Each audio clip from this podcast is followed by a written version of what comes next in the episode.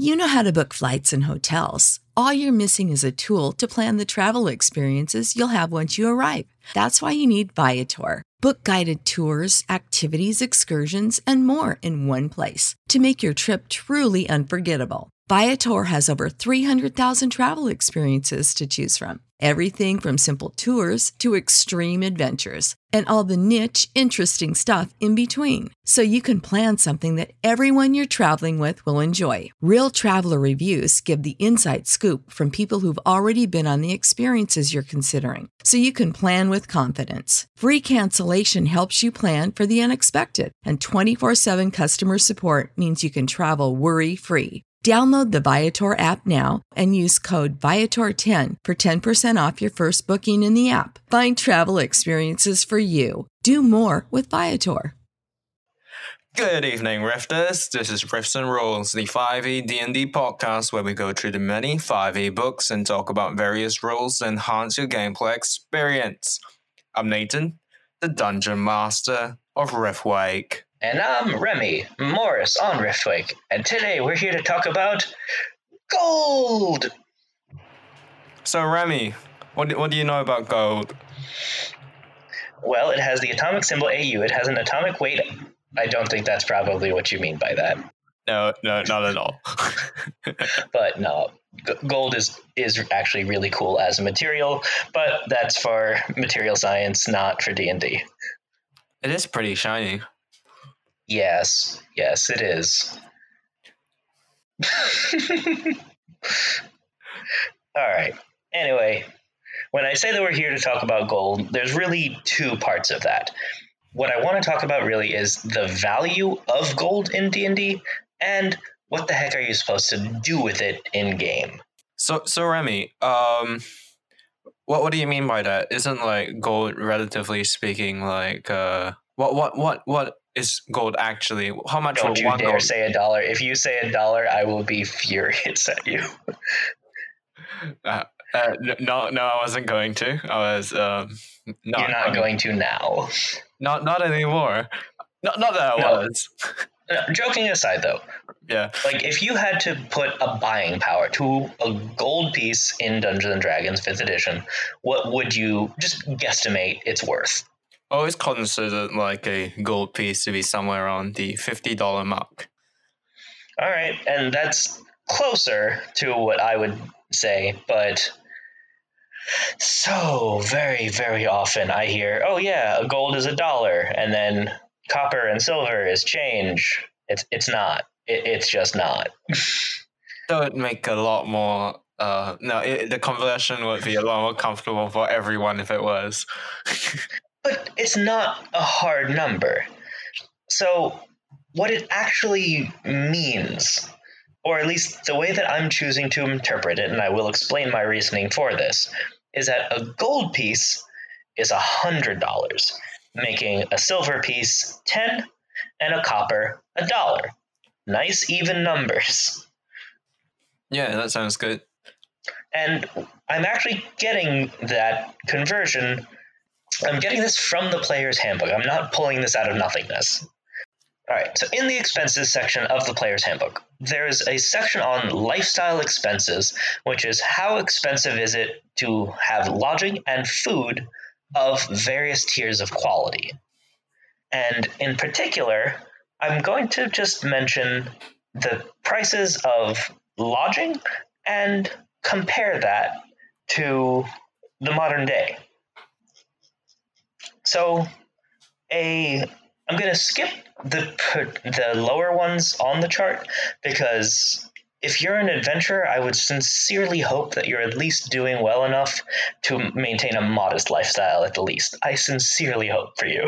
They, they could be misers, you know that, or or they, they don't pay for for for the, where they stay. They just run into the inn, murder the innkeep, and have free rooms. Well, I mean, if they do that, then they're still at least hopefully murdering people in a nice inn. I mean, you wouldn't want to just just just kill everyone in a hostel just to share bunk beds anyway. I mean, if you're willing to murder people just for a place to sleep, at least go for somewhere nice.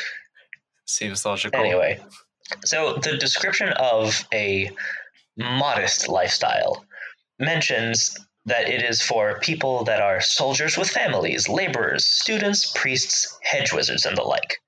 And that is with a cost of five silver per night. So, five silver for the professions that were described Fifty would dollars. be lot fifty dollars. So that is the equivalent of a not great motel. Oh yeah, good point. That is the general going rate. Yeah. And then when you do move up a little bit more in the world and you move on from modest to comfortable, someone with a comfortable lifestyle is merchants, skilled skilled tradespeople and military officers. And that one is for 8 silver a night or or about $80 in other words. Ah, okay. So that is a nicer place to stay. And then once you make the jump, though, from comfortable to wealthy, wealthy is definitely a different connotation. That is a highly successful merchant, a favored servant of royalty, or owner of a few small businesses. There is a large jump there. So a wealthy stay is two gold a night. Two hundred. So that is the jump. Yeah. So that's when you make the jump of lifestyle from $80 a night to 200 a night, which makes sense logically speaking. That's like a price of a pricey hotel. Hot, no, no, that's the price of a proper hotel. Right. Like that is Five a stars. proper place to live when you're on the road. And then when you make the jump to aristocratic, then you're at the point of actual nobility and such. That is a minimum of 10 gold, or sorry, a minimum of four goldenite, which would be a minimum price of $400. And I actually like the way that they mention that in the book, that it is the minimum for that tier with no maximum, which sounds about right for the rich. Can you imagine? It's like, I'll have the penthouse, please. hmm That'll be 10 gold a night. Oh, so cheap. Lovely. Right. That's when you're at the point of ridiculous wealth. So every time that so many dungeon masters go around saying, oh, that'll be a gold for a mead. Excuse me. Uh huh. I, I- I'm, I'm, I'm, I'm sure that there are like a means uh, hundred bucks, right? That's especially good stuff. Cough, cough. Uh huh. So that's the thing. So that is why, in character as Morris in that episode, it's the same reaction you'd have to someone saying, like, yeah, I've got meat. It's a hundred bucks a bottle or a hundred dollars a cup. What the fuck? Fuck you. No. But then when you're told, oh, it's the high, it's the top shelf stuff, then Morris apologized for his reaction.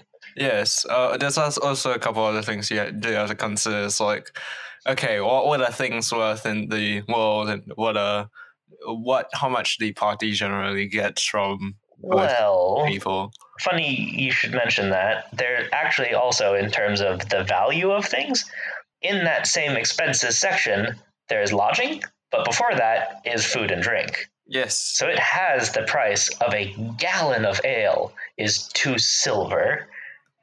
A pitcher of wine, also normally two silver, and it even mentions a fine bottle of wine is 10 gold, which honestly checks out. So having a cup of mead be one gold is completely reasonable. So in chapter 5 of the player's handbook, there's a section that talks about expenses. And that has trade goods, which is useful and fun, but not relevant to this discussion, although useful if you want to know how much a cow costs. but cows are they are the true currency of this world. You know, we we trade Mhm. cows for everything. You know, when I want to buy You could. A cow is apparently worth 10 gold, so technically you could have a treasure hoard of a thousand cows, but good luck exchanging those back for currency. I would like an ice cream. Here you go. Here's my cow. What's ice cream? well, it's something uh, uh, I found out from lands much further from here. They use some sort of How am I supposed to know? um. You see, you seem to be a businessman, and I think I just sweep the floor. well, I think you should be a businessman with this cow here.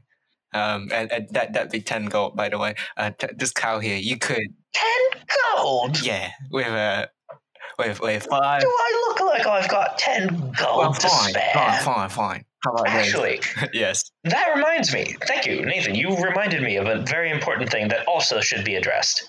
A schmuck on the street is not going to have 10 gold. At the same time, in a well, honestly, any medium to high magic world, they're not going to be peasants living in the shit either. There actually is specific spelled out income for unskilled and skilled laborers. There's a whole section on hirelings. So you so it specifically lists that an unskilled laborer. All right. So we mentioned that uh, sideshow Jeremy voice person earlier, and mentioned that a peasant isn't likely to have ten gold just laying around. But especially in a world of magic, they're not necessarily going to be the dirty peasants that you normally think of either. And in shoot, I actually don't remember if it's the player's handbook or the dungeon master's guide now. Uh, DM, hirelings? DMG. That they, they will be in the Dungeon Master's Guide. Yes, I know that. That makes sense. Okay, yes, yes, it is. All right. So in the Dungeon Master's Guide, there is a section on hirelings, and they specifically mention that even an unskilled laborer makes two silver pieces a day, which is not great. But again, looking at that same lifestyle expenses that we were talking about a little while ago, a poor lifestyle, which is not great, and they might have to live in a shared room, you can get food and lodging for two silver a day. So you're absolutely able to maintain that lifestyle, and you would not have any savings, but you're fed, you have a job, you're doing all right for yourself. However, the twist for that comes in when that is the price of staying at a hotel every night and buying all of your food. There are no tables for how much it costs to get materials to cook because these books are written for adventurers, for people who do just hire people to do all of those things for them. But if you just consider the logic of, okay, I have an idea that if a gold is 100, then that would also mean that you can consider that same progression of math to figure, okay, so that means that I could figure out how much is an apartment of that same kind of quality by just multiplying that out. And you can use that to figure out, okay, so a peasant, a poor person can save money over time by just having a having a consistent place to stay, or by cooking their own food and saving a copper here and there. Or they could even like basically they could be a farmer of sorts. Basically, they work for a farmer, or they could be like a bondsman to a um someone. Wait, is that a bondsman?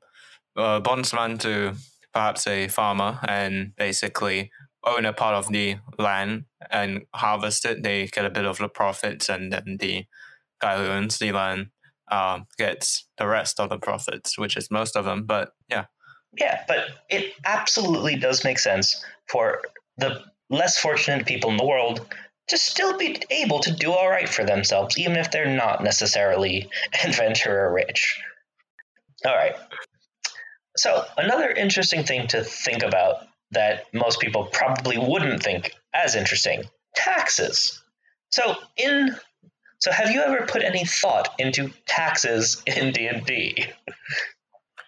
I definitely have, actually. So the way it works in Riftwake is basically you are taxed on um, the kind of job you have. Basically, a lot of real life stuff, but um, you're taxed generally by those means, and you are exempt from taxes if you, for example, make, um, for example, if you are a farmer, because most of your food will be going straight to um, helping the kingdom not starve mm-hmm. and sort of to promote the uh, job right.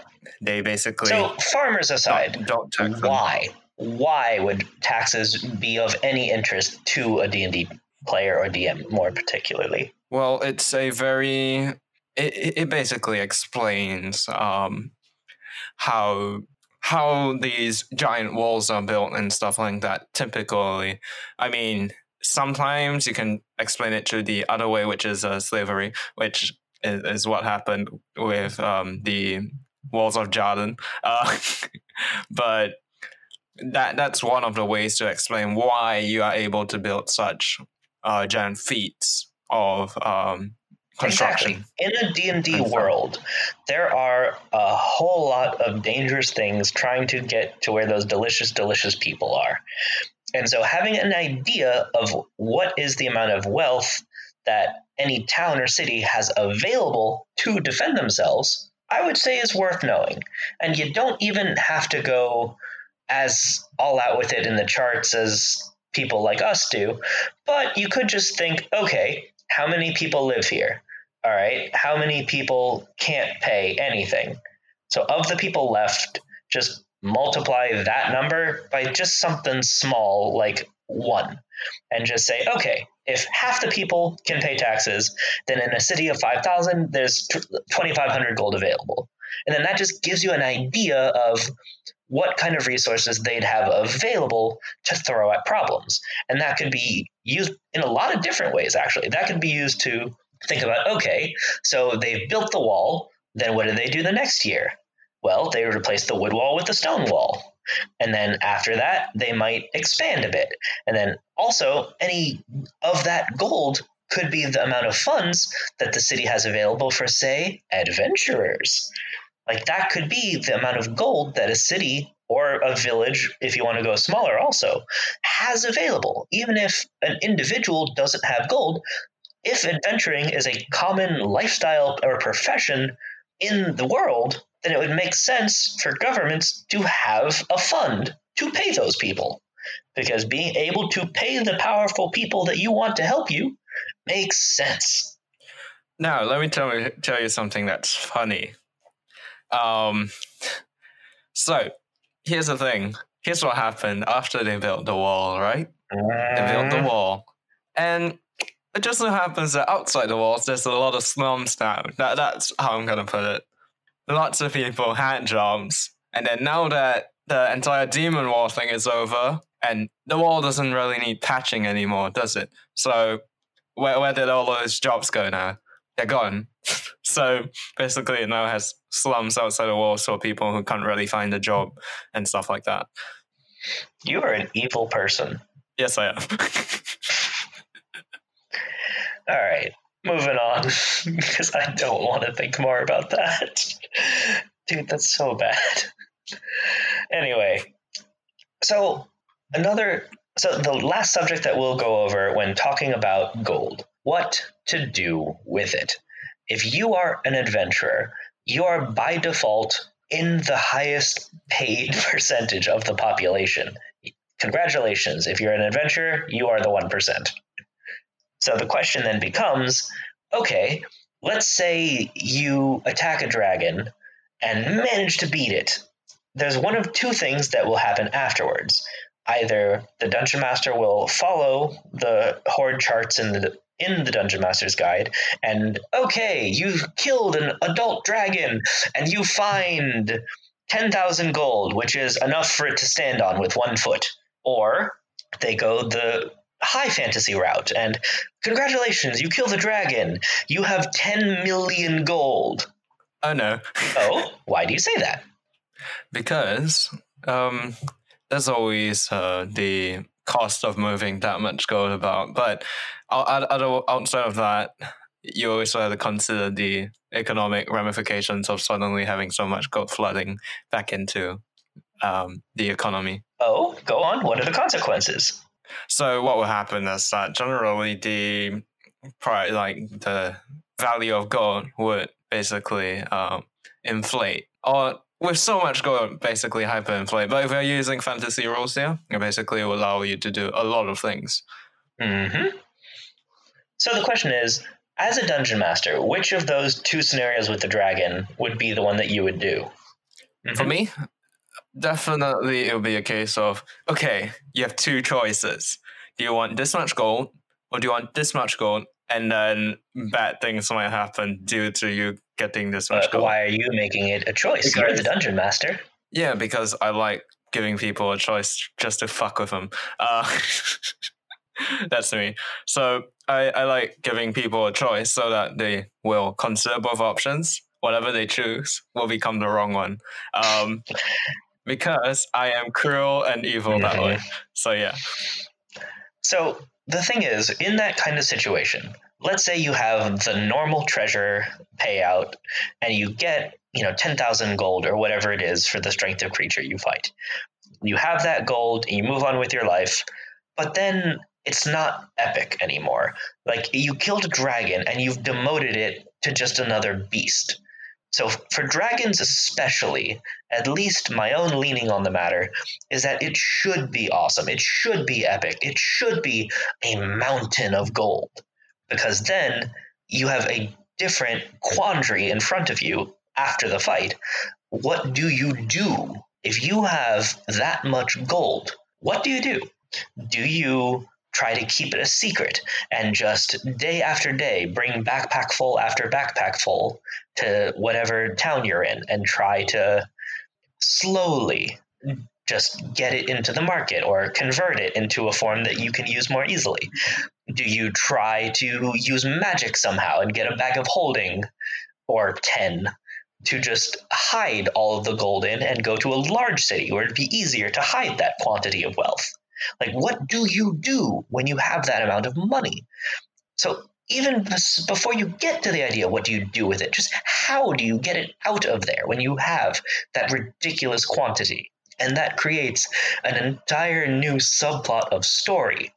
What do you do if you have 10 million gold, but only six hours to do anything before the next person shows up? What do you do in six hours? Timing starts now. Mm-hmm. That is the kind of situation that I, as a dungeon master, want to see. What do players do? What do the characters do when they are on the clock with a life changing event? And then, if we make the assumption that they are able to at least get the majority of that wealth to a place where they can use it, then what? Let's say that, for the sake of argument, that this is a level 10 group of five adventurers. So they each would get 2 million gold if they divide it up evenly, or they can go together and use it for something enormous. That is the level of wealth that can get a castle. And that can create an entire different style of gameplay where you can have your own city begin. Excuse me, sorry. You can have your own city begin to be built. You can create your own place on the map and immortalize yourselves in the world. Or you can just get a whole bunch of plus three magic items and continue adventuring. But there are so many choices that that amount of wealth would put in front of you that I would just cross my fingers, Mr. Burns style, and just watch and see what happens. But whatever you decide, gold has a huge impact on the world, and it's worth thinking about. Yes, definitely. Oh, wait, no, that's the end one. Uh, thanks for listening to this conversation on gold. Thanks for listening to this episode of and Rules. Please give us five stars on iTunes. Also, support us on Patreon at patreon.com slash Riftwake Podcast. Supporters get benefits such as behind the scenes content, early access to episodes, access to the Patreon Discord, where you will be able to chat with the cast, and even a shout out on the show. Donations start at $1. Find us on social media on Twitter at Riftwake Podcast, on Facebook as Riftwake, and on Reddit on the subreddit r slash Riftwake Podcast. Have a good one. Bye.